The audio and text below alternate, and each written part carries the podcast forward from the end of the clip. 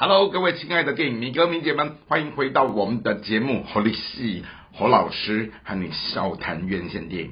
好，今天节目进入到了第三集，哈，我们感谢呃草根影响力文教基金会为我们哦创造了这样的一个有趣的一个 podcast 的一个平台。好，那让侯老师来跟大家聊一聊哦，目前当下的院线。电影，那这一次想跟大家聊的文本是关于同志的影片。好，那当然放眼现在整个目前的这样的一个院线档期，我们看到了有几部哦很很值得大家来讨论的这样一个同志电影啊。那其中有一部就是德国的电影，叫做《爱你让我自由》；另外是一部日本的电影，哦，他在谈到的是如果三十岁还是处男啊。两部电影呈现出来的时候，你会发现到说，哦，不论是所谓的男同志。或者是那种他们讲的那种 BL，就是男性跟男性之间的这样的一种同性的恋爱。好，他其实细看的时候，你会发现到说，所谓的 BL，它主要在呈现的是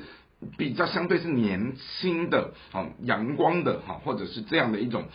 花美男性的这样的一种男生男跟男生之间的互动，但是进入到了所谓的男同志文本的时候，他可能就没有那么的花美，和甚至没有那么的青春，没有那么的阳光，好，甚至他可能开展出来的是更多元的社会议题，好，比方说他可能是一个呃。呃，社会社会青年人士，甚至于已经进入到有一些是那种老老练的这样的一个文本。好，那因此你会回顾到现在的整个社会开放性的时候，啊，早年这样的一种题材，它其实很隐晦，甚至它残它一呃带着某种残缺的美感，但是。随着这样的一个议题，它呃跟着社会的这样的一个尺度打开了以后啊，它好像变成是一种新的文本在论述的一个新的主流。因此你会看到说啊，早期我们看这样的一个题材，它相对比较少见，相对比较另类啊，甚至于可能难得出现个几部一些啊让人很拿来讨论，像什么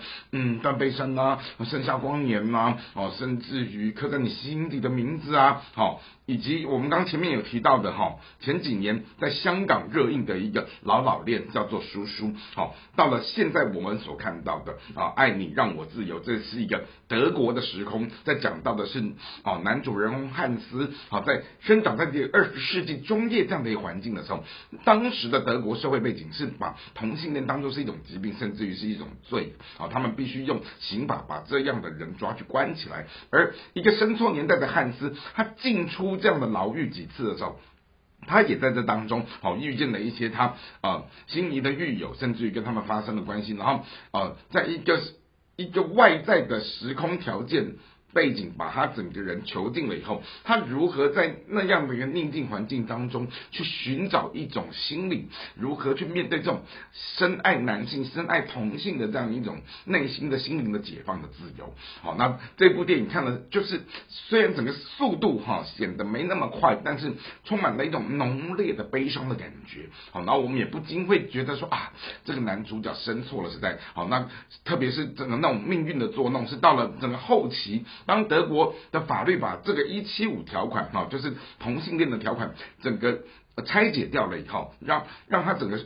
变得不再除罪化了以后，好，我们就发现说，汉斯他从此在这样的一个结构当中，他面对到了一种新的矛盾，跟啊不知道该何去何从。好，那当然这是一部这样的一个电影，我们看到的一种啊悲伤的情境。那当然，如果你回到了现在此刻当下的院线电影，也有一个很可爱的一个呃日本的文本，叫做如果三十岁还是处男的话，好，这个东西就是我们刚刚提到的一种男性跟男性，好年轻。的阳光的鲜肉的花美的这样的一个 B B L 的这样的一种文本，而 B L 文本它其实还是带着一种女性的角度在欣赏男男之间的恋爱的时候啊，他们所看到的是一种这样的憧憬，而我们也渐渐看到，不论是同性恋的同志作品，或者是所谓的男性跟男性的 B L 这样的一个作品的时候，好，它渐渐开展出的是更。慢慢的多元多样的一种论述的形式，好，这也是我们